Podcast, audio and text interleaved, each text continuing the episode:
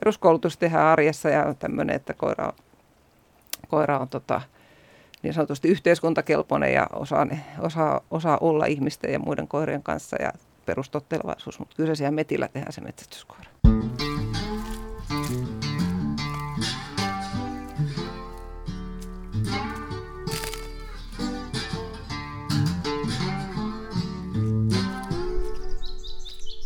Minä olen Matti Tieaho ja tämä on Saappaat jalassa podcast. Tällä kertaa tämä on tämän syksyn eli neljännen tuotantokauden viimeinen jakso. Joulu tulee jolkottaa kohille ja annetaan erärauha myös metästäjille, kalastajille ja kaikille muille erästäjille. Tällä kertaa mun vieraana on tässä viimeisessä tämän kauden jaksossa Anna Haapi. Tervetuloa. Kiitos, kiitos Matti. Mistäs me Anna tänään puhutaan? Me puhutaan käsittääkseni vähän seisovista lintukoirista ja metsä, naisena, naisen metsästyksen metsästäjänä naisena olemisena, kumminpäin meni nyt mäkin puhujoja ja hommia. Niin.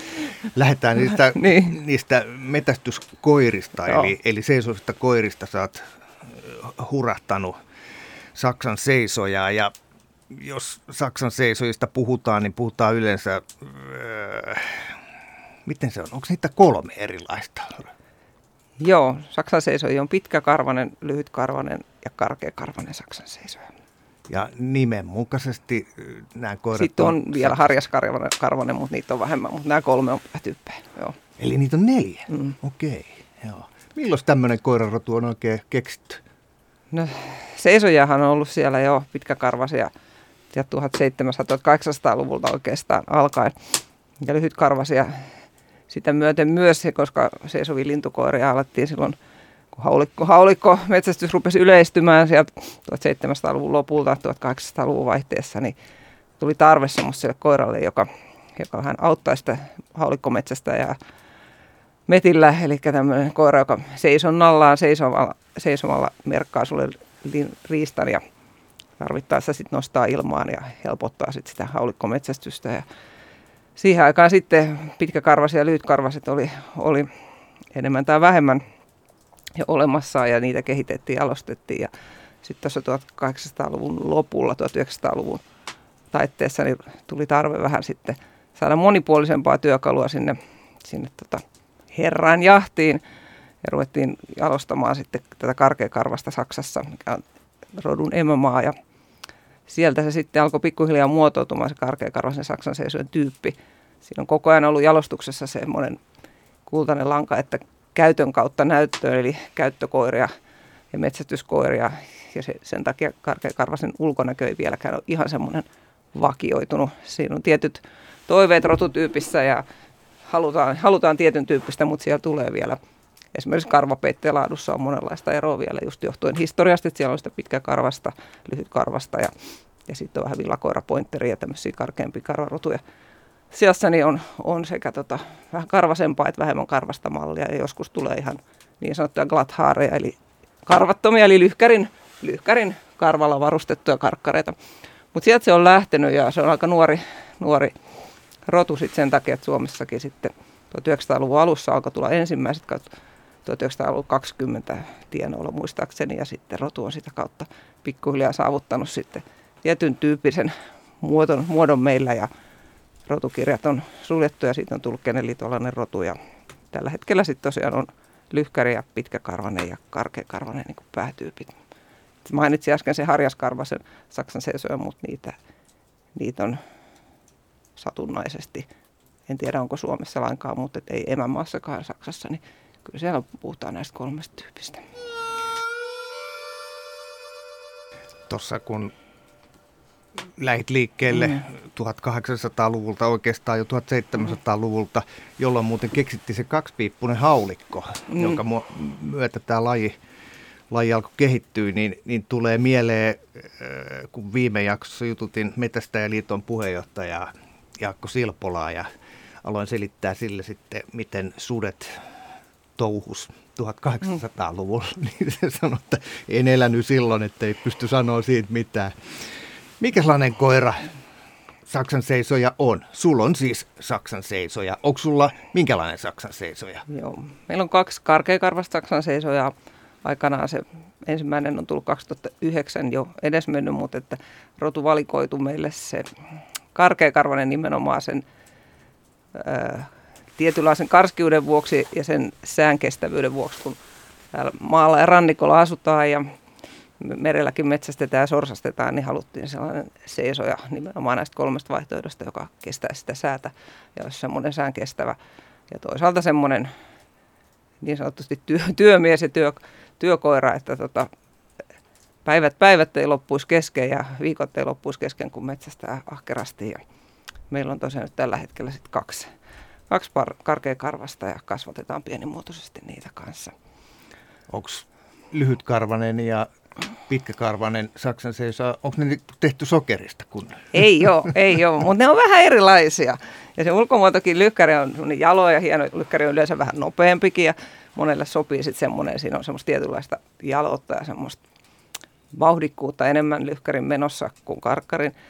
Ja pitkäkarvainen taas on sitten ehkä kaikkein rauhallisimmin kulkeva näistä ja semmoinen pikkasen, pikkasen tota, verkkaisempi liikkeissään. Kaikki on hyviä metsästyskoiria, kaikissa on hyviä yksilöitä ja huono, huonompia yksilöitä, mutta se karkari on semmoinen, tota, se vaan sopii se omaan oma, niin kuin silmään. Mä tykkään siitä parrasta, se on kiva, kun se tonkii, tonkii partamudassa ja partasonnassa ja tulee pyyhkäsemään parrat sun tota, reiteen. Et se on semmoinen vähän tietyllä tapaa maalaisempi koira ehkä näistä lyhkäriin verrattuna ja toisaalta myös varmaan sen pitkäkarvaseenkin. Kaikki, kaikki olen nähnyt jo kaikki koirarodut niistä tai muodot on mulle tuttuja, mutta karkkarissa on semmoista jotain omaa. Se on semmoinen, vähän, niin kuin sanottu, vähän karskimpi ja semmoinen sopii niin kuin omaa, omaa silmään ja omaan käteen näistä kolmesta. Sokerista ne ei ole tehty kukaan, mutta kyllä, niin kuin, kyllä mä sanon, että meidän karkkarit, kun ne vielä joulukuussa tuolla merellä ui ja jäiden, jäiden seassa huhtikuussa ensimmäisen kerran, niin ei kyllä kaikki lyhkärit sinne mene enää siinä vaiheessa. Mm, mm. Lyhkäri voi tarvita vähän takkiakin siinä vaiheessa. Lämmikettä ja makaa mieluummin, takka tulee ääressä. No jos me puhutaan nyt tästä, tästä eteenpäin karkkarista, niin mm. sitten ollaan siinä karkeakarvaisessa saksan seisojassa. Mites, onko karkkari, onko se niin sanottu haulikko koira? Joo, se, se on nimenomaan kyllä jalostettu siihen nimenomaan, eli seisovana hakee itsenäisesti ohjaajaa yhteyttä pitäen. Maaston mukaan, maaston mukaan vähän laajemmin tai suppeammin merkkaa rinnun tai riistan seisomalla ja ohjaajan käskystä tulisi nostaa riista tai lähettää liikkeelle, jos siellä on rusakko, mikä tahansa muu. Ja sen jälkeen sitten odottaa, odottaa ohjaajan tota onnistumista tai epäonnistumista haulikon kanssa ja sitten sen jälkeen suorittaa hallittu nouto. Tämä kaikki voi tapahtua meidän maalla, merellä, tunturissa, missä tahansa maastossa, eli koira on kyllä tarkoitettu siihen kaikkeen, kaikenlaiseen maastoon. Karkkari on myös erinomainen vahingoittuneen riistahakija tai jäljestäjä, eli käytetään paljon semmoisessa tilanteessa sitten, jos pimeässä, emämaassaan, kaurisjahdin jälkeen paljon etsimään mahdollisia haavoittuneita tai kauas kaatuneita kauriita, eli toimii tosi hyvin siinä, pysäyttää, pysäyttää haavoittuneen pienriistan. Osa ilmoittaa haukkumalla sen, että on löytynyt, eli pitää sen haavakon, haavakon haukussa. Osa sitten toteaa, että tilanne on ok, se on kuollut, tulee hakemaan isännä, että mennään, mennään tänne kaadolle. Osa sitten on vähän mykkiä ja odottaa siellä tota, jäljen päässä sitten, että isäntä löytää. Mutta tota, kaikki toimii sillä idealla, että ne, niitä pystyy käyttämään siihenkin, että jos, kun riista laukauksen jälkeen, joskus riista kaatuu vähän pidemmän matkan päähän ja sitten kun ei ole lumiolosuhteita tai muita, niin se on tietysti hankalaa löytää sitä riistaa. Jos ei sulla ole koiraa, niin karkkari on oiva väline siihen. Miten sä ohjaat karkkaria? Vihe, pillin kanssa? Joo, koira opetetaan pilli, pillimerkeille ja tarvittaessa ja käsimerkeille. Silloin kun koira sitten osaa ja hoitaa hommansa, niin eipä sitä paljon tarvitse ohjata. Se, se toimii vaistojensa ja viettiensä varassa. Ja Ja tota, tärkeimmäksi taidoksi jää mulla tai ohjaajalla niin osata lukea sitä koiraa ja tulkita sitä. Joo, mä muistan, mä olin mm. muutama vuosi sitten itse Lapissa ja siellä oli tämmöinen erittäin hyvin koulutettu karkkari nimenomaan mm. mukana, niin, niin, niin äh, kun sä menet viikoksi Lappiin, niin sehän on sellaista, että, että päivät ollaan metässä ja illat sitten ollaan asentopaikassa, joka nyt sitten voi olla, jos, jos ei se ole teltta, niin se voi olla sitten joku resortti, joku pien mökki tai joku sellainen.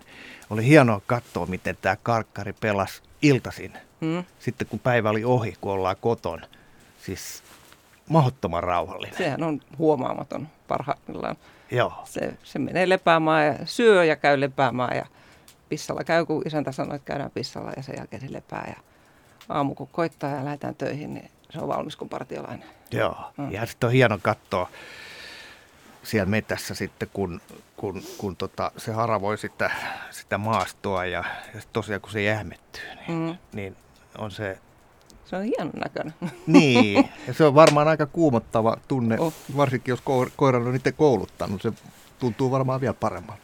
No joo, se tuntuu hyvältä silloin kun onnistuu, mutta onhan se... Tota, Onhan niitä päiviä, kun kaikkea me ihan niin kuin pitää, ja, ja tota, mutta sen jälkeen se tuntuu vielä hienommalta sitten, kun joskus onnistuu ja kaikki pelaa, koska koira on tietysti elävä, elävä elää ja aina, aina ajatukset satu yksin ja joskus koirallakin on huono päivä ja itsellä on huono päivä ja, ja tota, joskus riista käyttäytyykin toisella tapaa kuin oletettu ja siellä on niin muuttuva tekijä, mutta silloin kun kaikki menee hienosti, niin kyllähän se on. Miten se, se, menee, miten niin. se hakee? Mihin se perustuu, että se löytää sen vaikka metsäkanalin? Tuulen käyttöön. Ja se haistaa, haistaa sen. Nimenomaan karkkari ilmavainosena koirana nimenomaan käyttää tuulta hyväkseen maaston muodoissa. Tietysti tuuli käyttäytyy eri tavalla. Se hakee ilmavainulla tarvittaessa, käyttää vähän maavainua. Et jos, jos eläin on juossut, kanalintu on juossut vaikka alta, niin saattaa. Mutta kyllä toivottavin ominaisuus on, että se olisi mahdollisimman yläpäinen eli ilmavainunen, mm. jolloin sitten... Riista löytyy mahdollisimman tehokkaasti ja tota, koira ei jää purtamaan jäljelle eikä törmää sitten lintua. Se ilmasta pystyy sitten kalibroimaan sitä, että kuinka lähellä ollaan ja se seisonta mahdollisimman hyvin onnistu siihen, että ei mennä liian lähelle lintua, jolloin lintu karkottuu tai jäädä sitten liian kauas, jolloin, jolloin ei olla ampumahollilla enää siinä vaiheessa, kun mm. lintu karkottuu, kun päästään siihen tilanteeseen, että pitäisi koira nostaa lintua, jos lintu on liian kaukana, niin sitten voidaan vaan katsoa, että siellä se lähtee. No mitä se tarkoittaa, että lintu on liian kaukana? Eli se ei ole enää haulikkohollilla. Puhutaanko nyt kolmekymmentä metriä? No sitä luokkaa. Itse en kauhean paljon pidemmälle ainakaan suosittelisi ampumaan, mutta tota, onhan meillä sitten kaikenlaisia vaihtoehtoja siinäkin, mutta kyllä se haulikkoholli on se kaksikymmentäviisi kolmekymmentä metriä. neljäkymmentä metriä on jo vähän kaukana mun mielestä, kun siinä tapahtuu kuitenkin se, että koira nostaa eli liikkuu jonkun verran eteenpäin. Lintu saattaa vähän juosta alta ennen kuin nostaa, niin siinä tapahtuu sitä, että itse jäät jo sitä aika paljon kauas. Se on mun mielestä ihan mysteeri mm. sillä kun se saa sen hajun ja jää sitten, sitten tota se, seisontaa, että se pysyy siinä. Ja, ja onko se niin, että se ei lähdekään sitten ennen kuin antaa luvan, vaikka siinä ammutaan välissä? Näin, näin on silloin, kun koira toimii. Näin se on silloin, kun se on koulutettu. Tietenkin koira kuumenee, ampuminen saattaa tehdä koirasta lämpimää ja se rupeaa nostamaan itse, se saattaa tulla levottomaksi, ne on kaikki sitä, sitä eläimen toimintaa, mutta parhaimmillaan koira odottaa, sulle ei pitäisi olla mikään kiire sinne seisonnalle, se voit odottaa kaikessa rauhassa ja katsoa sen sopivan reitin ja, ja tota, ampumapaikan, minne sijoitut, annat koiralle sen luvan nostaa, koira, koira suorittaa sen ja pysähtyy ja odottaa, kunnes laukaus on lähtenyt ja kunnes ohjaaja antaa luvan joko lähtee noutoon tai todetaan, että pummi tuli ja jatketaan matkaa. Mm. Mutta kaikki tämä on niinku parhaimmillaan. Mutta se on äärimmäisen vaikea laji ja äärimmäisen tota, semmoinen juttu, että silloin kun kaikki onnistuu, niin siitä pitää nauttia. Mutta paljon tulee niitäkin kertoa, että joku näistä osa-alueista ei ihan onnistukaan. Ootko tavannut sellaista karkkaria, joka olisi paukkuarka? Niitä on, mutta... Jalostuksella tietysti pyritään pääsemään siitä eroon ja ei missään tapauksessa toivottava ominaisuus, koska tätä kyllä sen pitää kestää ja eihän metsästyskoira, jos se on paukkuarka, niin sitten on parempi kyllä tehdä jotain muuta, koska ei se koirakaan sitten nauti siitä hommasta siinä kohtaa. Se voi ruveta pelk- karttamaan tavallaan sitä metsästystilannetta. Niin. Joo. Joo, mä huomaan koirista sen, että tosiaan niin kuin sanoit, niin edellisen päivän se pelaa ihan, ihan täydellisesti ja seuraavan päivän ei onnistu mitään. Mm. Mistä se mistä johtuu? Se on koira on eläin. Silloin, se voi olla, että vietit on liian korkealla, että tavallaan se ajatus, ajatus käydään liian kiihkeänä. Okei, voi olla kolottaa kroppaa yhtä lailla, niin kuin meitäkin voi joskus kolottaa. Ja siinä on monta tekijää. Voi olla myös, että ohjaajan kanssa ihminen itse on omalla elekielellä ja ohjaus äänenpainoilla on muilla viestittää jotain, mitä se koira kokee, että ei onnistu.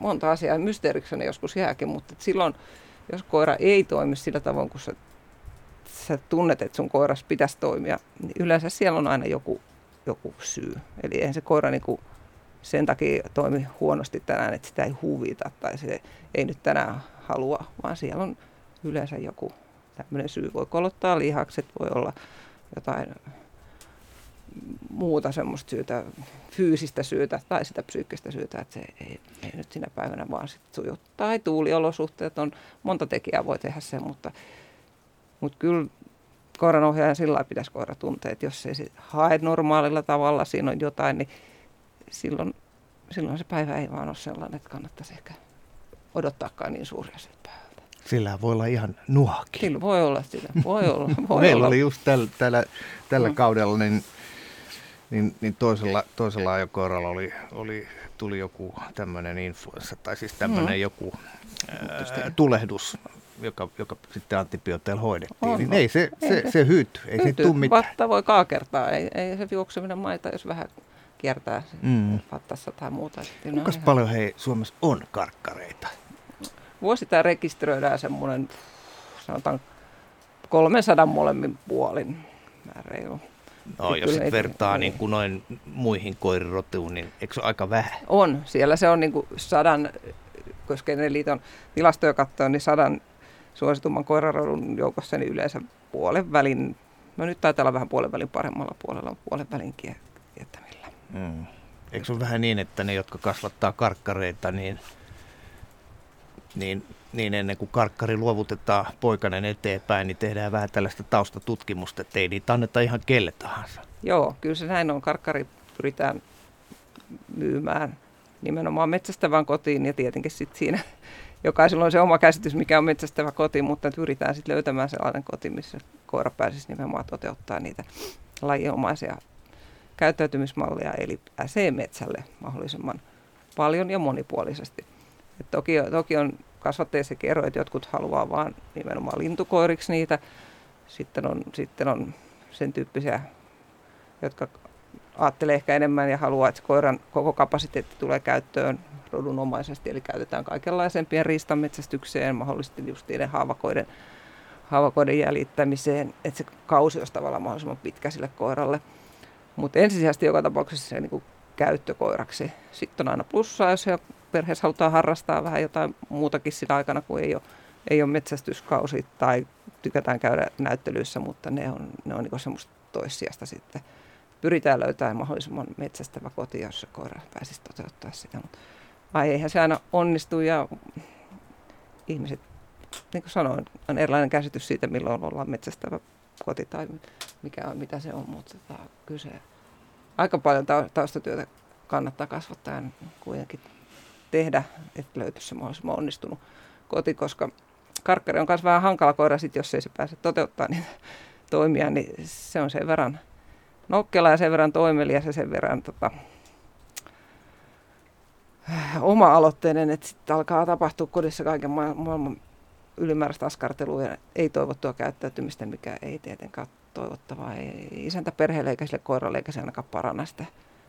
Mitä per- tämmöinen tarkoittaa epätoivottua? Et, etkö ole nähnyt, kuinka sohvat on räjäytetty tai vaneriseinät on syöty puhki, kun on päivä turhauduttu kotona tai, tai on tullut vähän eroahdistusta tai mitä nyt milloinkin. Että, kyllähän semmoista kaikkea pientä voi karkkari ohi mennä järjestää. Tai lähtee oma toimista sitten metille, kun kun vihdoin koittaa se ulko-ovi aukeaa, niin se viettääkin seuraavat kuusi tuntia haumatoimisesti jossain. Eli voiko olla niin, että on täydellisesti toimiva karkkari, mutta sitten tulee sellainen jakso vuoden kierrossa, että karkkari kokee, että nyt ei saa liikuntoa tarpeeksi, niin sitten tämä erinomainen koira yhtäkkiä yllättää vanhempansa tai isäntänsä ja emäntänsä niin, että nuorena varsinkin. Siis nuorenahan nämä on, totta kai ne sitten tasaantuu ja elämän rytmit muuttuu ja ruvetaan, mutta nuorena karkkari vaatii kyllä. Mun mielestä se vaatii aika paljon silti isäntäperheeltä nimenomaan siihen, että se on viitseliäisyyttä sitten huolehtia siitä, että tota, antaisitko kerrostaloon? Antaisin totta kai, jos vaan perhe on sellainen, että tai omistajat näkee, haluaa nähdä vaivaa. Eihän tuo nyt ole kummempaa, kun pistää auton paksiin koira ja lähtee, lähtee tota maille, missä pystyy. Koiraa pitää vapaana ja pystyy treenaamaan ja tekemään näitä, tota, harjoittelee metsästystä ja metsästyskoulutusta. Ja ei, se, ei se ongelma, siis onhan karkkari hiljainen ja niin kuin kerroit, parhaimmillaan käy nukku, syö ja käy nukkumaan ja tarkkailee perheen hommia, mutta jos ei sillä ole järkevää tekemistä, niin kyllä sitä keksii.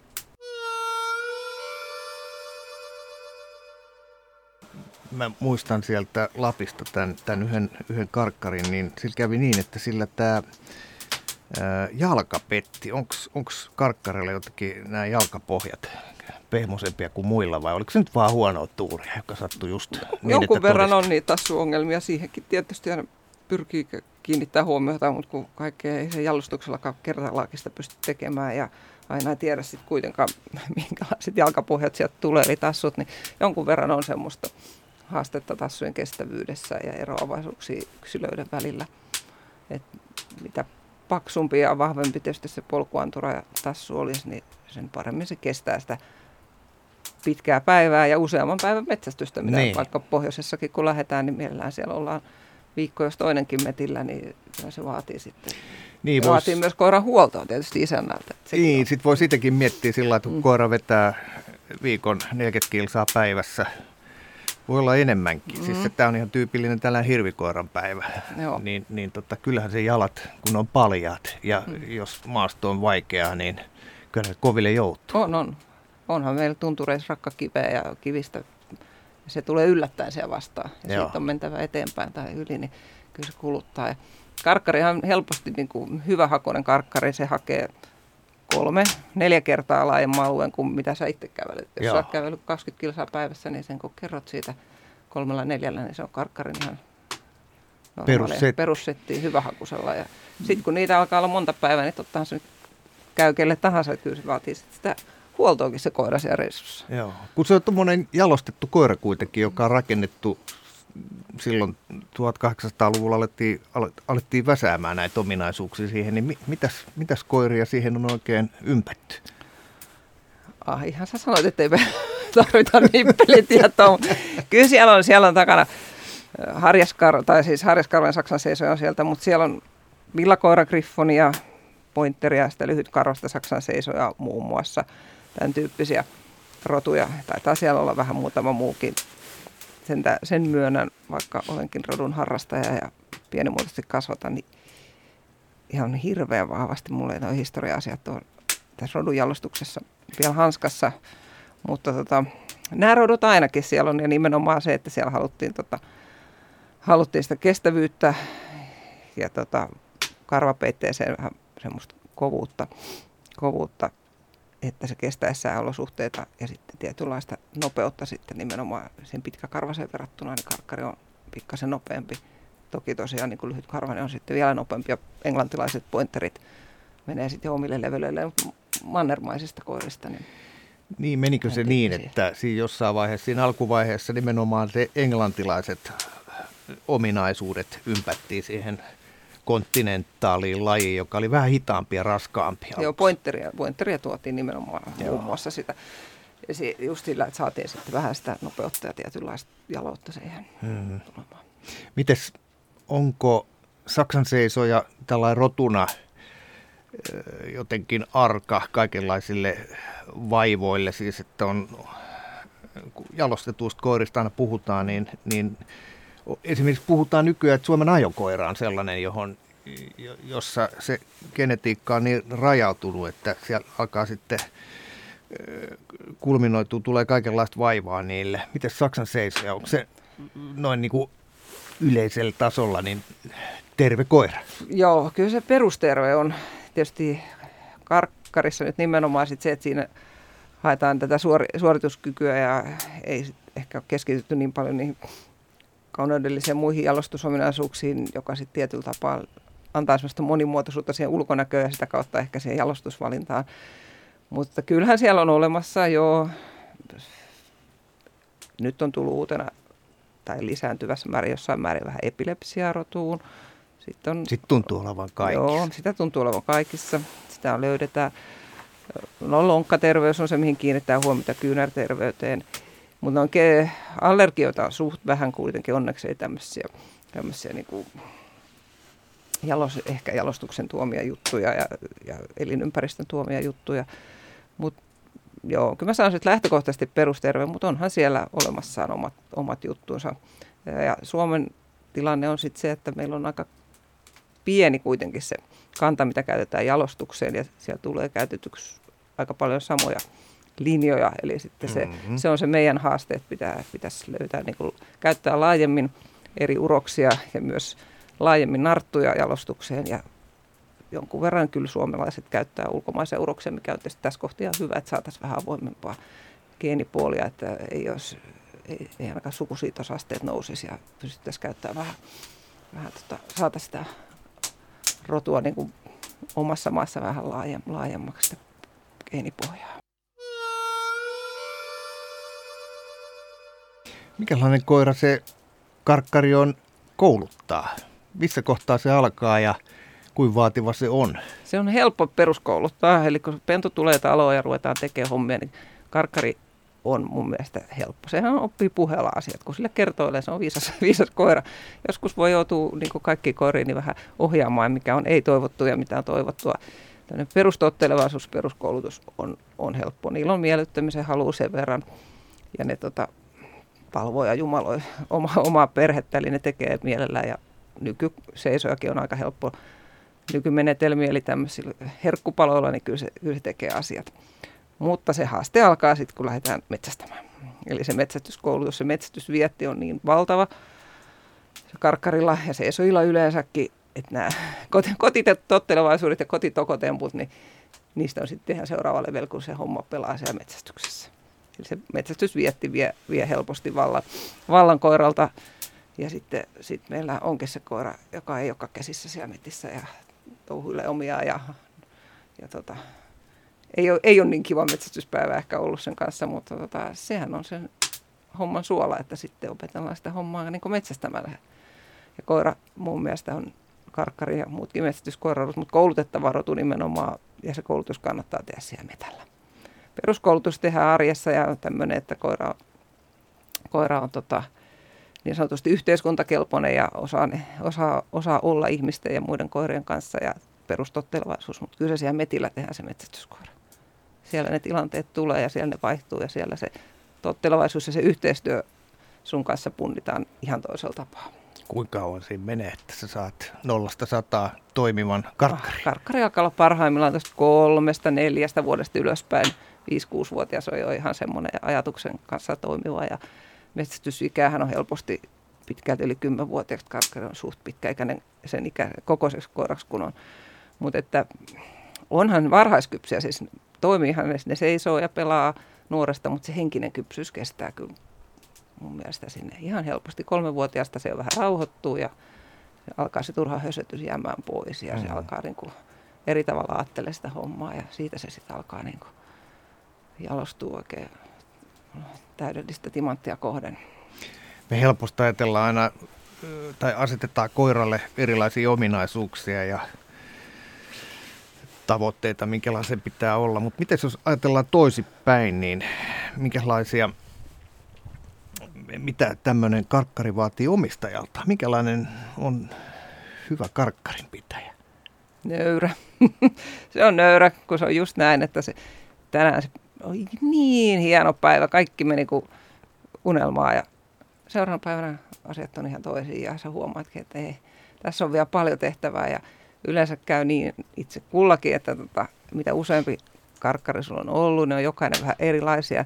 Ja sä huomaat, kuinka vähän sä loppujen lopuksi tiedätkään sen koiran koulutuksesta ja sen karkkarin kanssa kouluttamisesta. Että tietyt perussäännöt pelaa, miten koira opetetaan, vahvistetaan seisontaa ja opetetaan nämä etenemiset ja paikalle jäämiset. Mutta sitten jokainen koira on kuitenkin oma, oma yksilö ja se vaatii pikkasen erilaisia nyansseja ja erilaisia juttuja. Ja jollekin on joku asia vähän haasteellisempi kuitenkin opettaa ja toisella ei, niin se on niinku Se vaatii viitseliäisyyttä, se vaatii halua oppia, se vaatii sitä, että sulla on peili, mihin sä käyt katsomassa sen päivän jälkeen, että mikä se sun osuus oli siitä, että päivä ei onnistunutkaan niin hyvin kuin sä kuvittelit.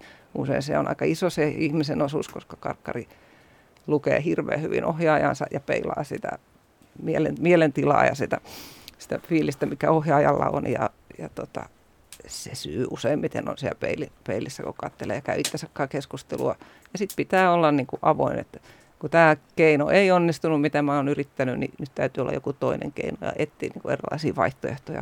Et se haastaa sillä tavoin mun mielestä ohjaajansa kyllä, kyllä niin kuin funtsimaan sitä, että miten päästä siihen mukavaan lopputulokseen niin, että kaikilla olisi hienoa, hienoa vaikka se ei aina onnistu täydellisesti, eikä aina täydellisesti pidäkään onnistua. Siihenkin pitää niin kuin olla valmis, että kyllä hyvä riittää. Se on mm. mukavaa metsästystä silloinkin, kun molemmat nauttii, koira, koira nauttii ja sinä nautit ja homma homma pelaa niin, että saalista tulee ja saaliit löytyy ja nouto pelaa ja ei se mitään, jos se nyt pikkasen luistaa välillä siinä paukun jälkeen, lähtee paukkunoutoon sen nopeammin tuon nyt sieltä tuli, kun ei sitä tapahtuu, että tavallaan tekee se, on niin kuin armollinen sille asialle, mm. niin se on, se on kivempi kaikille. Mutta semmoista viitseliäisyyttä se viittii, että jos ei sulla takapihalta ole niitä metsästysmaastoja, missä, missä voit koiran kanssa treenata, niin sit, sit pitää nähdä vaivaa ja järjestää niitä tavalla tai toisella, että kyllä se seisoja ja metsästyskoira vaan edelleen tehdään siellä metsästämällä, niin kuin sanoin jo aikaisemmin, että, että kaikkea hyvää ajanvietettä koiralle voi tehdä muullakin tavalla kuin metsästämällä, mutta kyllä se metsästys ja on se, se yhteistyö siinä metällä syntyy vaan tekemällä sen koiran kanssa ja metällä. Ja, ja virheitä ei pidä pelätä, niitä tulee, niitä tekee itse ja niitä tekee koira, mutta niistä pitää ottaa opikseen. Sitten funtsataan, että miten, miten tehtäisiin toisin, että, että siitä virheestä ei tulisi opittu tapa. Koska senhän koira oppii myös nopeasti sitten. Myös ne ei-toivotut käyttäytymismallit, jos emme huomata itse, että nyt ollaan menossa niin kuin väärään suuntaan siinä asiassa. Mm. Miten sä käytät sun karkkareita? Mitä sä metästät niiden kanssa? Onko ne sulla ihan pelkkiä lintukoiria vai teetkö jotain muutakin? Ei, ne on kaiken riistan koiria. Nyt on, nyt on vaikea sanoa, mitä se kausi alkaisi, mutta sieltähän se nyt sitten alkaa, kun tota, kyyhkyjahti on varmaan se tyypillisin, millä, millä metsästäjän kausi alkaa, niin se alkaa meidän karkkareillakin ja mun kanssa. Ja eli sitten sä käyt kyyhkymetällä sen kanssa? Se istuu joo sun vieressä se ja odottaa? Se on kuin tatti. Näin sen pitää olla. Se on hiljaa kuin tatti ja odottaa. Parhaimmillaan käy ehkä vähän nukkumaankin siinä, se koirataan makailemaan. Että tota, ei sitten hätkähdy niistä ohjaamutuistakaan kyyhkysistä ja sitten kun aika koittaa, että jotain saalista on saatu maahan asti, niin käskystä käy noutaa ja tulee, tulee ja käy taas makailemaan ja odottamaan, että se on niin kuin parhaimmillaan huomaamaton siinä kyyhkypassissa ja tekee tehtävänsä sitten, kun käsky käy. No sitten alkaa tietysti sorsastukset ja sorsahommat ja pikkuhiljaa tulee sitten. Käytkö sorsalla niin ikään? Käyn, joo. Se, se ei ole ehkä mun vahvilaji, mutta onneksi on hyvät, hyvät ko- koirat ja onneksi on itselleen kriittinen, että osaa jättää ampumatta, jos tota Vala, vala, valaistus alkaa olla niin heikko tai, tai tilanne käy niin, että sä huomaat siitä, kun se viuhahtaa se sorsa, niin kuin tiedetään, että se on, se on haasteellinen juttu mun mielestä sorsastus.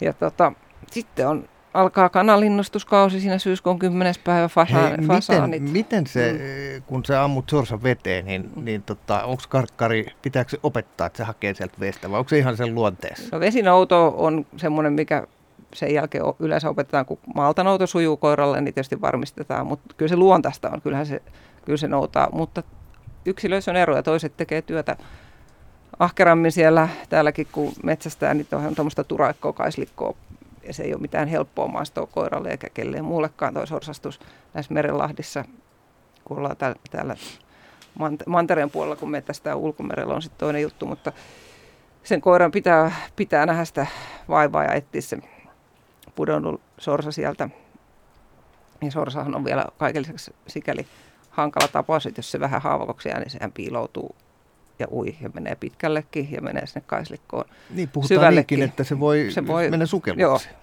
niin sen koiran nimenomaan tu, se tulisi tehdä, tehdä tuota töitä niin kauan, että se sieltä löytyy, tai sitten ohjaa toteaa, että nyt ei löydy, mutta parhaimmillaan näin nimenomaan, että toimii ja hakee sen tota itsenäisesti, koska ilta, iltalennolla niin sä kuulet, minne sorsa on pudonnut ja sen jälkeen sä et voi enää ohjata sitä koiraa muuta kuin lähettää sen noutoon. Mm. Ja sen pitää osata toimia sitten sen mukaan.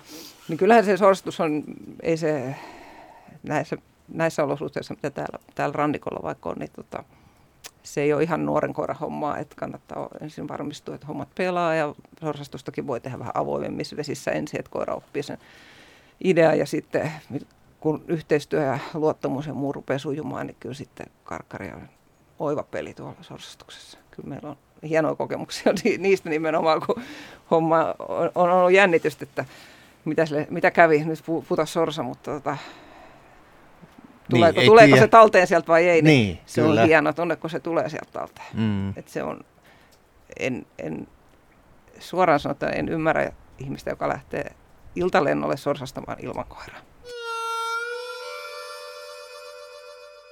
Joo, tätähän aina muistutetaan, että koira pitäisi olla, kun lähdetään. Mutta joo, kyllä seisoja ja karkkari, nyt jos siitä nyt puhutaan, niin tota on, on, on mukana. Siellä on oiva peliä, että tosiaan sään kestävän turkkisan vuoksi niin tuolla merellä ja kylmemmissäkin olosuhteissa ne jaksaa ja on, on kyllä, ei, ei palele, palele mm. mukana. Mutta sitten tulee syyskuu ja kanalintujahti. No sitten on kanalintujahti ja etelässä täällähän ei ole ihan kaikkein huonoimmat ollenkaan kanalintukannat, että tässä meidänkin alueella niin metto on yleensä saanut marraskuun, nytkin oli, on niin kuin pidennetty vähän se metsästys. Niin me ollaan nyt siis, me ollaan, ollaanko me Virojoella, Virola, Virolahella, joo. Ja tota, teeriä täällä ei ole ihan niin runsaasti, mutta niitäkin on ja pyitä, pyykanta on nyt viime aikoina vähän heikentynyt, mutta siis mettäkanalintu ei ole pöllömmin täällä ja, ja tota... Lehtokurppaa löytyy. löytyy. Oletko ampun lehtokurppaa? No, emme siihen osu, mutta koirat seisoo ja pelaa ja hyvin niille. Mies hoitaa meille sitten lehtokurpan pudottamista, näin niihin osun vielä. No anyway, joo, mettäkanalinnustusta sitten me ollaan tykätty käydä pohjoisessa. Ruotsin puolella on käyty kanalintujahdissa ja, ja sitten pohjoisemmassa ja meillä on mökki Puolangalla, että siellä nyt on jo sitten jonkunlainen kanalintukanta, niin tota, sinne tulee käytyä sitten syksyllä kanssa. Ja, ja puhut tästä nyt vähän sillä, että se on sellainen rutiini. No se, niin, niin. No, no, no, onko se hienoa vai ei? On, on se, kyllä mä... Jos nyt ajatellaan, että, että sanot tuossa, että karkkari on tämmöinen moni, moniottelija, että onnistuu melkein mikä vaan, niin, niin jotenkin mulla on jäänyt mieleen se Lapin touhu, miten se Joo. pelaa siellä kanalintujahdissa. On. Onko se kuitenkin se ykkösjuttu? No se on, se on näin eteläihmiselle on hieno olla kyllä siellä pohjoisessa. Sama kuin Ruotsin puolella, se nyt on samalla kuin Ruotsi vai Suomen Lapissa, niin onhan se hienoa. Se, se on jotenkin, mä ekan kerran karkkarin kanssa, me, no ei meidän noutojen kanssa, me käytiin Posiolla, meillä on ollut noutoja joskus Posiolla asti, mutta en koskaan niin sitä korkeammalla ollut käynyt, eikä sitten Seisojan kanssa lähdettiin Utsjoille. Ja kyllä mä, sen jälkeen mä ymmärsin, miksi ihmiset menee Lappiin syksyllä ja metsästää sinne. Mm-hmm. Ei me silloin kauheasti saalista saatu, se ei ollut hyvä vuosi, koirat pelasi kyllä ja yritti, mutta, mutta se, jotenkin se Lapin, se Lapin lumo, se, se on olemassa. Mä, sen jälkeen mä sen niin kuin olen ymmärtänyt ja kyllä mä kaipaan sinne joka syksy, että mä pääsen, pääsen pohjoisen nimenomaan koirien kanssa. Mm-hmm. Ei aina jolla ruska-aikaa heti aloituksessa, joskus siellä on oikeastaan kivempaakin vähän sen jälkeen, ei ole niin paljon metsästyspainetta ja, mm-hmm. ja tota, on, on tietyllä tapaa sitten semmoiset asiat ehkä mukavampia. Mutta on se hienoa, kun se koira, koira menee siellä. Kuinka helppoa tunturissa se kolmekymmentä kilsaa on ihan toista kuin täällä kivikkoisessa mettässä kävellä. Niin, mä oon joskus sanonut, mm. että, että, että mäkin keksin vasta aika ihmisenä sen, minkä takia Lappi on niin maaginen paikka, minkä takia kaikki tykkää olla Lapissa. Mm. Mun mielestä siellä on niin helppo maasto mm.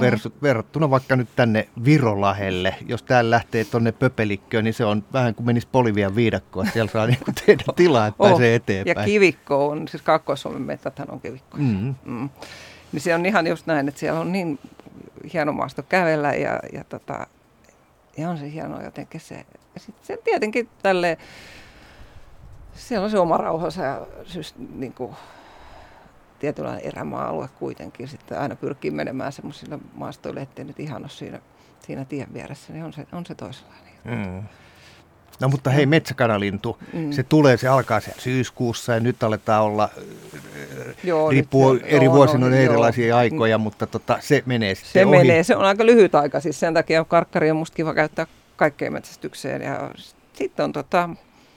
Sitten mulla on karkkari mukana peurajahdissa, kun mä käyn, käyn tota just sitä varten, että jos tarvittaessa tarvii jäljestää karkkaria voisi käyttää myös karkottavana peuraajadissa, mutta ei ole, en ole lähtenyt siihen. Se, se, tota, se vaatii aika tarkan koulutuksen, että se nimenomaan on semmoinen pölläyttävä koira eikä lähde ajamaan.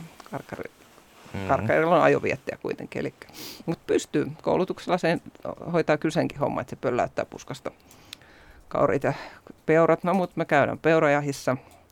Sitten se karkkari toimii tässä. Eli, tuota. eli miten sä käytät sitten peurajahdissa? No se on mulla mukana autossa. Voisi se olla siellä peurakoppissakin, mutta en, en ota sinne, kun se on hienovarasta hommaa. Niin, eli se on mun kytikseltä. Mä mun kytikseltä. Joo, okei. Okay. Niin se on mukana tarvittaessa. On, on muutaman kerran tälleen sulamaan aikaan, kun peurakin pakolaukka on kuitenkin helposti jonkun matkaa. Kyllähän se toki, toki voi jäädä niille jalansijoille, mutta hyvästäkin osumasta niin peurakin pakenee jonkun matkaa kuitenkin. Niin tota, se on vähän hankalaa tällä, kun ei ole lumikeliä, niin että missä ilmansuunnassa se on. Ja kyllähän sen nyt löytää, kun etsii, mutta kun sulla on koirakin, joka sen löytää, niin se on kiva ottaa se koira siihen ja päästä ampumaan paikalta irti. Ja ei me kun suitsait sukkelaan, kun löydetään missä koira. Mutta kaktarithan on, mm. Saksan seisojathan on tämmöisiä vaiteliaita koiria, ettei ne, niiden juttuja, jos se ne haukkuu. Niin miten sitten, jos se kauris menee jonne kauemmas, niin, niin sitten sä usutat sen karkkarin perää, niin miten sä löydät sitten sen sun koiran? No niin kuin sanoin, meillä karkkareissa on sitä ominaisuutta, että ne ilmoittaa, ilmoittaa kaatuneen riistan haukkumalla. Ja sen taitava kouluttaja varmaan osaisi niistä kouluttaakin, mutta sitä mä en osaa vielä. Mutta tiedän karkkareita jotka, ja seisoja muitakin, jotka tekee sen, että ne ilmoittaa sitten, sitten tota kaadolla, että se on täällä. Eli haukkuu ja odottaa, että ohjaaja tulee sinne. Karkkarihan on aika iso mm, koira. On. Pystyisikö se vetää sitä? No se ei ole toivottavaa. Ne alkaisi ehkä, mä, mä ainakaan itse en, en toivo, että se lähtisi vetämään, koska se sitten myös helposti saattaisi päästä vähän, kun siitä alkaa karvat lähteä ja liha tulee näkyviin, niin, niin se voisi ottaa omat paistinsa siitä kyllä. Joo, joo. Ei, mä käytän silloin, mä laitan tota, tutkapannaan kepsin koiralle, kun mä pistän sen. No niin, G P S, siitähän se, se lähtee. Sillä mä joo. tiedän, missä se on. Joo, mä mietin, mä jostain, jostain luin, että Saksan seisojien yksi, yksi tämmöinen, mihin kiinnitetään huomioon, niiden, niiden niin kuin tämän nokan tai leukojen pituus, että, mm. että se ei voi olla ihan lyhyt, vaan se pitää olla, leualla pitää olla mittaa, että se voi tarttua isompaakin lintaa. Joo, kuono, kuono, kuono pitää olla pikkasen kallo-osa, pidempi pitää vähintään saman pitun, ettei saa olla lyhyempi. Joo. Joo. Mutta joo, se on peuraajahissa. No sittenhän tämä pienpetopyynti ja me pinta, tota, supeja riittää täällä Kaakon kulmalla, niin ne nyt on tässä niinku vähän ympäri vuoden olemassaan, että kun me tässä ollaan, niin jos, jos supit vastaan tulee, niin toivon ja odotan koiriltani, että, että toimitaan, eli metsästetään sitten. Kyllä mitä tapahtuu, kun, kun ta, karkkari hokaa Karkkarit, supin? O, o, osa pitää haukussa, eli ne toimii aika eri tavalla. Osa, osa tota, haukkuu. Ja sä me hoidat sitten sen asian sieltä haukulta, osa ampuu suoraan kiinni, tekee, tekee omat tempunsa, mun tehtäväksi ja varmistaa, että supi on kuollut. Eli joka tapauksessa on tehdä lopetuslaukaus, kun supi on niin ovela ja tiedetään, että supi vale kuolee ja moni koira hämääntyy siitä ja kuvittelee, että se on siinä, kun se menee rennoksi ja jättää sitten sen, sen tota, vähän käsitellyn supin, niin se joka tapauksessa tulee lopettaa. Sitten osa... osa koirasta mun tämänhetkinen se meidän narttuni tekee niin, että se nappaa supia ja se raahaa sen mulua. Eli, eli se tuo sen sitten, oli se sitten se kilometrin päässä tai puolen kilsan tai, niin se raahaa sen supin mulle elävänä. Joo. Eli sitten, ja sitten, karkkari on niin iso, ettei kark... supilla ole mitään sansseja sen kanssa. No ei, jos se tulee avoimessa tilassa. Toki sitten supihan on ärhäkkä, kun se on selkäseinää vasten jossain kiven kolossa tai muussa. Että sitten punnitaan sen karkkarin kovuus. Ja osa on osa siinä kohti... haukkuu, eli jää kuitenkin siihen supille ja pitää sen siellä selkäseinää vasten. Ihan niin nynny ei pitäisi olla, että se jättää sen siihen, se ei ole toivottava ominaisuus. Että se on melkein jees, jos se haukkuu ja ei puretuta itseään. Osa, osa on sen verran karskia, että tota, siitäkin huolimatta, että supi antaa sieltä hammasta takaisin ja oikeastaan siitä johtuen vielä innostuneena niin on sitten tota kontaktissa supin kanssa. Mutta kyllä, kyllä sen tehtävä on vaihtoehtoisesti pitää se siellä paikallaan tai tuoda se sitten ohjaajalle. No miten sitten mäyrä? Joskushan käy niin, että, että tai siellä missä liikkuu supi, niin siellä liikkuu myös mäyrä, ja mäyrä on sitten ihan eri, eri sortin vastus. Mm. Joo, ja siinä toivotaan tätä ominaisuutta, että se koira ei, olisi, ei purretta sitten, koska tota, että siinä olisi se järki, että se haukkuen pitäisi sen mäyrän paikallaan, odottaisi, odottaisi tätä omistajan luokse tuloa, joka sitten hoitaa asian, miten kukin katsoo hoitavansa sen, eli joko ottaa koiran pois ja päästää mäyrän, mäyrän matkaan tai sitten tota, ottaa mäyrän saaliiksi.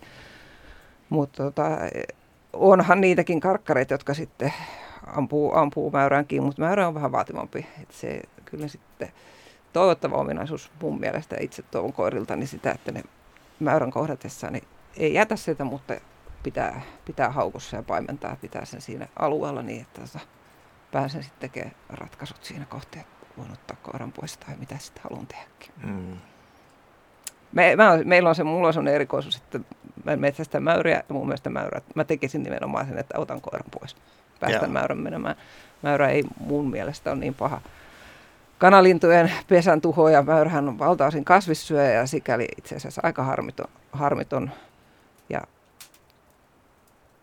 se on se, mä, mäyrä pääsee, mäyrä saa jatkaa mun mielestä. Mäyrä on, se kuuluu Joo. meidän lajistoon toisin Joo. kuin supikoira, joka on... Joka on Mikäs, miksikäs sitten nyt sanotaan? Sellainen vihulainen se on, että ei nauti minkäänlaista suojaa. Niin. Niin. Ja tota, toki mäyrähän on pahasti, kun karkkarihan on semmoinen, että kun se ei niinku ymmärrä sitä kokoa, niin sehän menee noihin supin reikiin vimmoissaan. Okei. Ja se on aika, aika karsea tilanne, mutta edes mennyt seisoja herra oli semmoinen isosta koostaan huolimatta, että se niistä pienistä supin täällä supit asuu kivenkoloissa ja kivipesissä, niin peijoon, että se änkäsi sinne aina supien perässä ja se on Se on karmaiseva tunne, kun sä tiedät, että koira on mennyt siitä kaksikymmentäviisi senttiä halka sieltä olevasta reiästä jotenkin ihmeellisesti pujotellut itsensä ja sitten sen pitäisi tulla poiskin sieltä. Ja se on kontaktissa, sä kuulet, kun siellä, siellä niin kuin tapahtuu siellä mäyränpesässä. Ja tota, ne on yleensä ne on päättynyt hyvin onneksi. Koira on, se on viisas koira, se on osannut tulla milloin poikittain ja milloin, milloin suunnilleen selällään sieltä pois ja löytänyt tiensä, mutta kyllä ne on ollut jänniä tilanteita. Ja sitten se oli sen tyyppinen, että se raahasi sen supin sitten tullessaan, jos vaan pääsi kontaktiin siellä ja sitten toisen supin sitten sieltä reiästä. Mutta siellä, jos on mäyrä, niin se on, se on paha tilanne. Niin, kun se koira, voi koira, olla. Ja se koira ei ole, siellä ei ole tilaa väistellä, eli mm. silloin se saa kyllä silmilleen mäyrältä, että se mäyrähän osaa olla tosi häijy, ja kyllä se supikin saa reikiä aikaiseksi seisoja, kun on sopiva tilanne, niin tota... No, onko sulle käynyt näin, että... On, se koiralla on ollut... Kirsut, osumaa tuli. On tullut kuonot, on, se kuuluu vähän tilanteeseen. Mm. se ei, se, eikä se seisoja haittaa, eikä se seisoja omistaja, täytyy sen verran karski olla, että... Ne paranee melkein itsestään. Totta kai joskus voi tarvitse jonkun antibioottikuuri, mutta meillä aika vähän. Kyllä ne, mä tykkään. Kyllä se luonto parantaa, niin se on parantanutkin.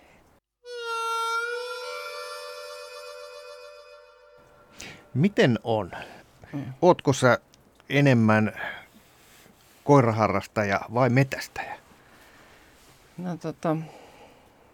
Kuulostaa siltä, Kuulostaa. että koira on sulle kova juttu. Koira, no joo, siis kun mä oon aloittanut metsästyksen, niin me, meillä oli noutaja, enkä mä, siis mä oon aloittanut hirvimetillä itse asiassa, mä poikkeuksille, että mä oon kyllä kiväärin, kiväärin kanssa aloittanut harrastuksen, mutta tota, näiden seisojen kautta se, se, se tota, homma on lähtenyt sit siihen, että se koira on kyllä melkein kaikessa metsästyksessä, kun ne hirvijahdissa se ei mulla ole seisoja, se, se tota, mutta...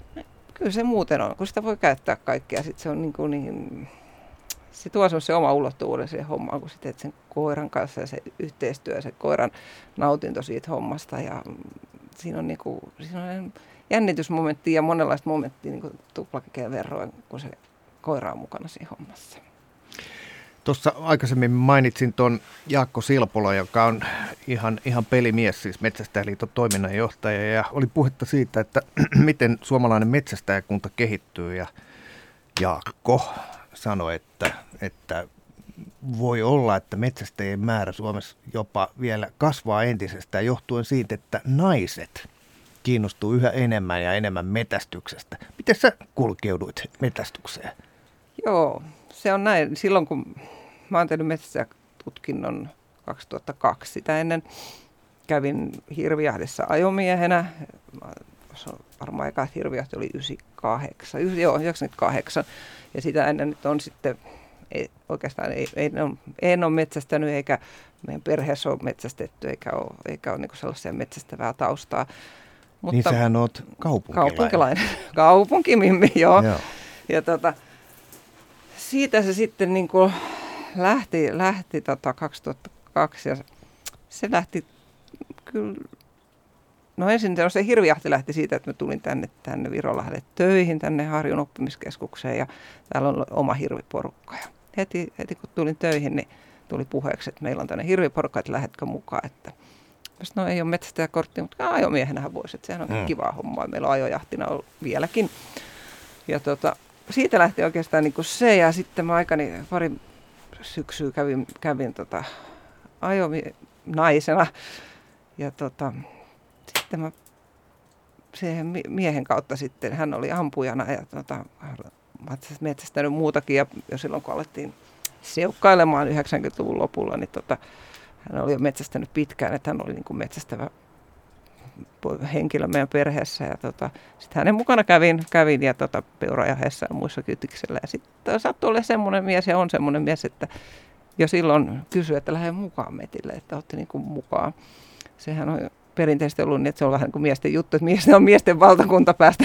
päästä ja, ja tota, mutta hän on, hän on tota sellainen, että sanoi, että lähden mukaan ja tuu peurakytikselle ja otti ja sitten lähdettiin yhdessä tekemään. Sitten mä ajattelin jossain kohtaa, että kai mäkin voisin sitten metsästäjätutkinnon tehdä ja tota, hankkia aseluvan ja näin poispäin. Ja siitä se sitten lähti ja sitten mä muutaman vuoden ajoketjussalon jälkeen niin aloitin, olin ampujana sitten ekan kerran hirvijahissa ja Ja siitä sitten pikkuhiljaa peurakytiksellä ja kaikkea tätä, mitä nyt tässä on juteltu, niin siitä se sitten niin kuin lähti oikeastaan. Mutta, mutta tota, yleensä kun ajatellaan, että ensimmäinen saalis on joku haulikko, rusaakko tai joku tämmöinen mettäjä, niin se on mm. aika tyypillinen, niin mulla se oli kyllä hirve.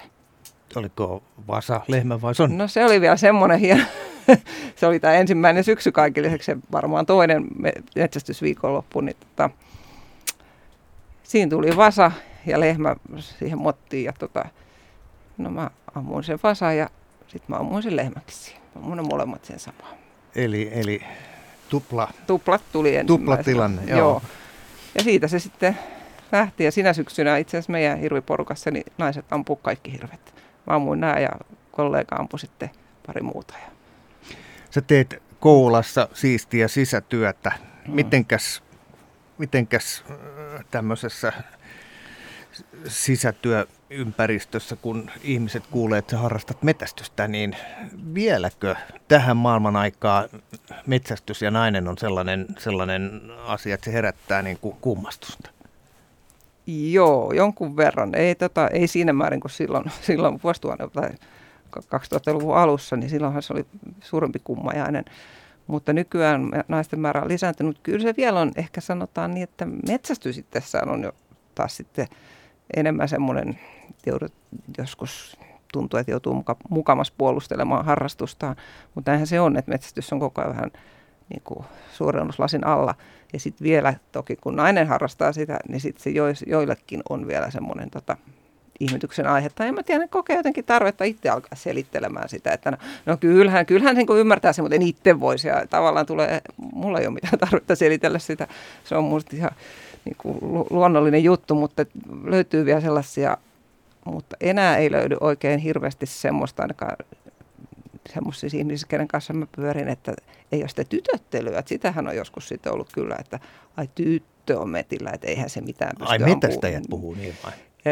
E, joo, joo, sellaista on ollut harvakseltaan, mutta sanotaan nyt niin kuin, tässä kohtaa täytyy sanoa, että kun vanhemman ikäluokan henkilöissä on ehkä sellaista ollut, että siihen ei ole totuttu, että nainen olisi ollut mettällä, niin sitten sit on semmoista asennetta joskus kokenut, että et no tyttö on metillä, niin eihän se nyt kuitenkaan mitään. Mutta jos on tullut haavakko porukassa, niin no, tyttö on varmaan ampunut sen. Että sitten on niinku tämmöistä vähän väheksyttävää ollut, mutta vähemmän. Ja eikä enää omassa ikäluokassa saati nuoremmissa. Nuorethan nuorissa tulee lisää ja nuoret on avoimia ja ei ole tällaista sukupu- sukupuoli. stereotypioita niin samalla tapaa kuin vanhemmissa ikäluokissa on. Ja just se, että vanhemmissa ikäluokissa oli totuttu siihen, että mies metsästää ja naisella on toisenlaiset roolit perheessä ja kodissa. Mm. Niin se, se on, saattaa olla tai on ollut ehkä joskus jollekin vähän sitten kova juttu, mutta en mä, mä niinku itse koe noin niinku yleisesti ottaen, että se olisi mitenkään enää ihmettelyasiat nainen metsästä. Enemmän sitten joidenkin naisten kesken, niin musta tuntuu, että se on vähän niillä sellainen hienokin juttu, että ne tykkää joskus oikein nostaa esille, että katso, tässä on Anna. Että Anna muuten metsästää, kun tulee sellaisia uusia mm-hmm. ihmisiä tai muuta, niin mm-hmm. toiset naiset haluaa sitten nostaa sitä, että muuten tässä on niin kuin metsästävä nainen pöydän ääressä, että, että niin kuin se on tietynlainen ylpeyden aihekin jollekin meistä. Kyllä, ja metsästykseen mm. liittyy vielä se, että se, se on erästystä, joka tähtää siihen, että saadaan saalista, ja mulla on sellainen mielikuva, että, että kaupunkilaisetkin jo ymmärtää, että se, se liha, mitä metästä haetaan, niin on oikeastaan aika, aika eettistä kamaa. Joo, sen tässä on, nyt on. Siinä on joo. muuttunut tämä fiilis. Ja se on tehnyt tietyllä tapaa nyt sitä, että vaikka sanoit, että metsästys on omalla tavallaan suurennuslasin alla, mutta että sitä toisaalta se on omalla laillaan hyväksyttävämpää monesti nykyään just, just niin kuin semmoisenkin väestön kesken, jolla ei ole sit juuria siihen metsästykseen, niin tota, koska se on eettistä lihansyöntiä. Mm-hmm. Se on vähän niin kuin Teemu Tast tässä yhdessä jaksossa aikana sanoi, että läheltä haettu kala on ympäristöteko, niin sama pätee kyllä riistaa. Kyllä. Ja itsekin kaikki muut, paitsi ne pienperot, eli supi, supeja ei syödä, eikä, eikä tota, muita pienvetoja, mitä, mitä saadaan, mutta kaikki muu on, käsitellään ravinnoksi. Mm. Näin, sisäelimiä niin. myöten. Ne on, ne on hyvä ravintoa. Ai sä syöt sisäelimetkin? Joo, kieli, hirvenkieli on hyvää. Peuran maksa, nam, nam ja munuaiset menee sinne samaan kyllä. Ne, ja sydämet on, joo. ne tulee kaikki käytetyksi. Tähän lopuksi, Anna, joku messävä erästelymuisto. Tuleeko mieleen joku hyvä keissi? Tulee. Tää tota... Aina kun mä ajattelen, niin siis paljon on ja moni niin kuin liittyy siihen koiran kanssa olemiseen ja seisoja hommaan, mutta tämä on semmoinen, tota, se on varmaan alkaa olla kymmenkunta vuotta sitten käytiin ja käytäisiin edelleenkin, jos se toi sikarutto ja muut koronat olisi, olisi nyt esteenä, niin silloin käytiin, tota, oli kesä, se oli varmaan heinäkuun puolta väliä, oltiin kesäkaurispukkijahdessa Virossa tuolla tota, Tarton lähellä ja, ja tota, oltiin jo pari päivää siinä mettästelty ja, ja tota, enemmän tai vähemmän onnistuttu ja oli viimeinen, viimeinen ilta ja mä en ollut ampunut koskaan silloin kaurista enkä myöskään villisikaan. Ja tota, edellisenä iltana olin, no ei edellisenä iltana olin ampunut sieltä vehnäpellon nisupellon tornista niin sen ensimmäisen kaurin ja sitä sitten siinä silloin vikana päivänä syötiin ja nautittiin ja mulla oli kuitenkin vähän tuo metsästysvietti vielä, se ei ollut täyttynyt sitten siinä ja, ja tota, isäntä sitten ehdotti, että haluanko mä mennä vielä sinne nisupelon laitaan, että hän oli silloin edellisenä iltana ollut mun kanssa siellä, niin kuin tapana on, että, että tietenkään ei tota, yksin päästetä turistia sinne torniin ja silloin siellä oli niitä kauriita useampia ja kuultiin vähän, että siellä ehkä sikakin on kä- kävi silloin illan, illan aikana, kun oltiin yhdessä ja, ja mua vähän kiinnosti se sika kesällä ja tota... Mulla oli tosiaan metsästysviettiä vielä paljon jäljellä ja mä sanoin, että kyllä mä, että mennään sinne, että, että mä haluaisin mennä sinne. Ja, ja tota, miesväki sitten, tämä isäntä ja oma mies, niin ne, ne, niillä ei ollut sitten enää metsästysviettiä silloin illalla. Ja, ja tota, ne sitten päätti, että no mene siihen sinne ja heitti mut sinne. Ystävällisesti päivän aikana oli se torni siirretty vähän parempaan positioon, kun me silloin edellisenä päivänä kuultiin, että ne sijat oli siellä toisessa reunassa sitä peltoa silloin illalla. Ehkä kuului sitä ääntä ja... Ne oli päivän aikana käynyt sit siirtää sen tornin sitten parempaan paikkaan ja se oli avotorni. Ja, ja tosiaan mut vietiin autolla sinne pellon laitaan ja se todettiin, että se, se pärjät kyllä yksinkin, mikä oli aika kunnianosoitus kuitenkin mun mielestä. Että, että luotetaan siihen, että mä, mä osaan hoitaa se homma. Ja mä ajattelin, että okei, ja mä jäin sitten sinne torniin ja se oli ehkä ilta kahdeksalta, kun menin sinne ja miehet meni sitten nauttimaan viimeisestä illasta ja tota, ottamaan rennosti ja... Aika kuuluu ja alkoi puoli yhdentoista aikaa, alkoi tulla hämärää jo silloin heinäkuussa Virossa illalla alkaa ja yöt on pimeätä ja kuu rupesi nousee sieltä vähän metsän takaisin, tuli hieno valo, se oli siis järjettömän hieno valaistus.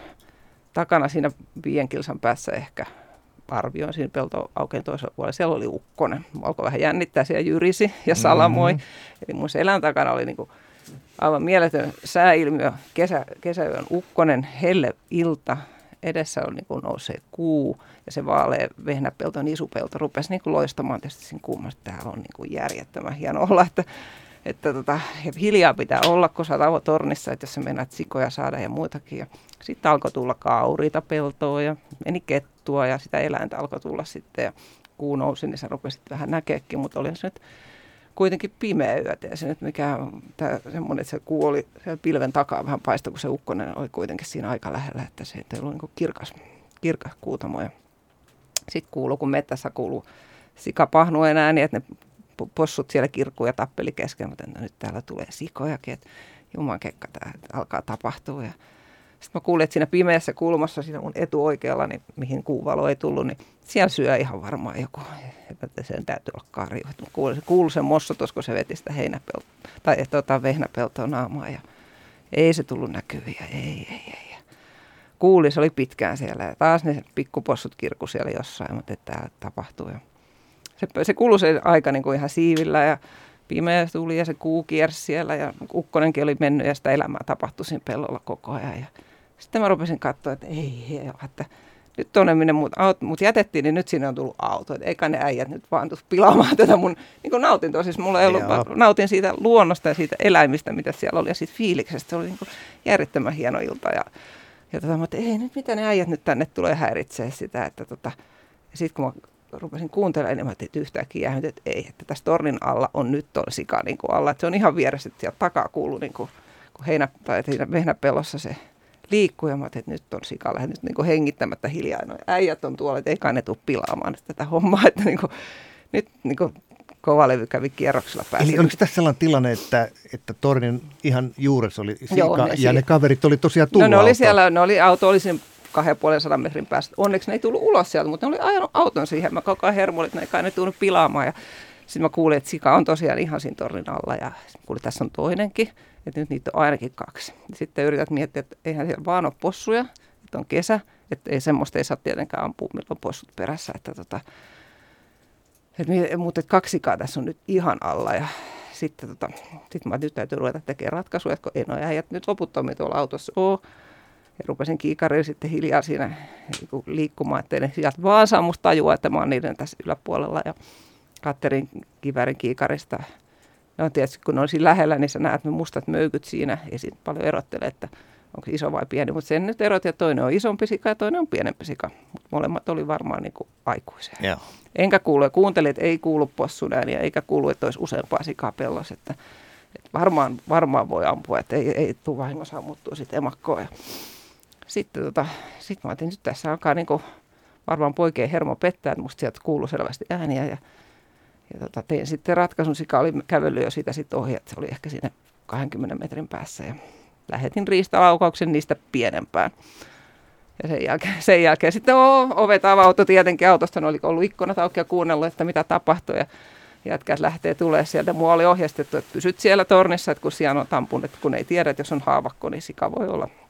Se on pysyt siellä. Se on erittäin mm. vaarallinen. Pysyt siellä, Hän, että soitat sitten hänelle noin. Mun tarvitsi soittaa, kun äijät oli tullut siihen jo aikaa sitten, tota, ja ne tulee sieltä, ja no mä katsoin, että no okei, kuski jäi sinne, että siellä oli niinku kolme ja kaksi tulee sieltä iloisesti sortseissa, ja ne oli ottanut varmasti vähän nauttinut siitä viimeisestä illasta, ja mä olin sitten yritin sieltä, että tämä tilanne oli tämmöinen, että nyt mä oon ampunut siellä, se oli ensimmäinen sika, ja oli adrenaliini koholla, ja oli tosi jännä tilanne, ja kaivarit tuli, joo, ei mitään, kyllä me suhun luotettiin, että tota, varmaan olet ampunut hyvin, ja siinähän se oli sitten onneksi jäänyt se sika siihen, se ei ollut mennyt viittä metriä enempää ja, ja sitten tota, ei ollut, heti pyysin kääntämään, että katso, ettei vaan ole imettänyt, ettei mm-hmm. nyt ole sattunut sit, niinku, huonoa, ei ollut imettänyt ja, ja tota, kaikki meni niinku, nappiin siinä ja rupesin katsoa kelloa, no se oli yli kaksi, se oli kahden maissa yöllä, että siinä se okay. aika oli mennyt niinku, siivillä ja, ja ei siinä mitään, sitten lähdettiin, lähdettiin tekemään, siitä se työ alkaa, suolistettiin ja lähdettiin tota, majapaikalle, jossa sitten nyljettiin ja aamu, aamuun asti se siinä meni niissä hommissa ja siinä kerratessa tätä ilta, illan tapahtumaa. Ja mulla se aika oli mennyt siivillä, mutta äijille oli tullut siellä niin kuin huoli, että mitä mulle on käynyt, kun ei kuulu mitään, että kello käy ja pimeys käy. Ja tota, tämä isäntä Tönis oli varsinkin ollut huolissa, että mitä, mitä, mm. mitä sille. Ja mun mies oli sitten vaan rauhoittanut, että ei mitään, että kyllä niin kuin Anna ei vaan ole niin kuin metsästys, metsästys vielä loppu, että kyllä se, kyllä se sitten ilmoittaa, että ei varmaan ole hätää, mutta ei ollut hermo kestänyt, oli tullut sen takia siihen pellon reunaan sitten, että, että jos mulle on käynyt jotain tai muuta, mutta tota, se jäi, se oli, se oli hieno ilta, siis kaiken kaikkiaan se kuun valo ja se ukkonen ja se, se niin kuin maisema siinä, ja ne, kun sä tiesit, että siellä on eläimiä ja näit niin kuin...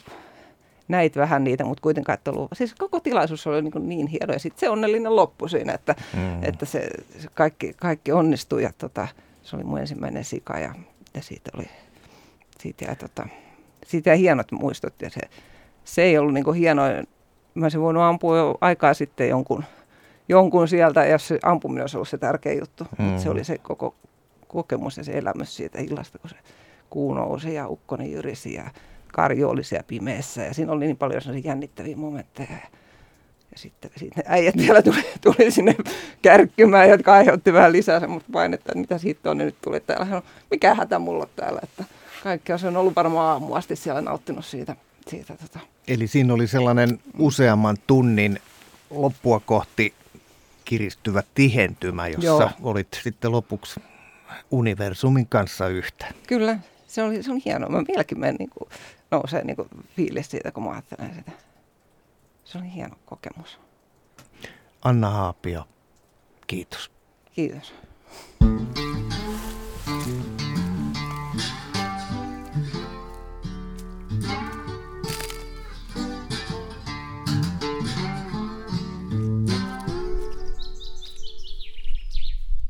Tämä on Kouvolan Sanomien Saappaat jalassa -podcast. Pysy ajan tasalla paikallisista asioista ja tilaa Kouvolan Sanomat diginä edulliseen tutustumishintaan osoitteessa kouvolansanomat piste fi kautta podcast tarjous.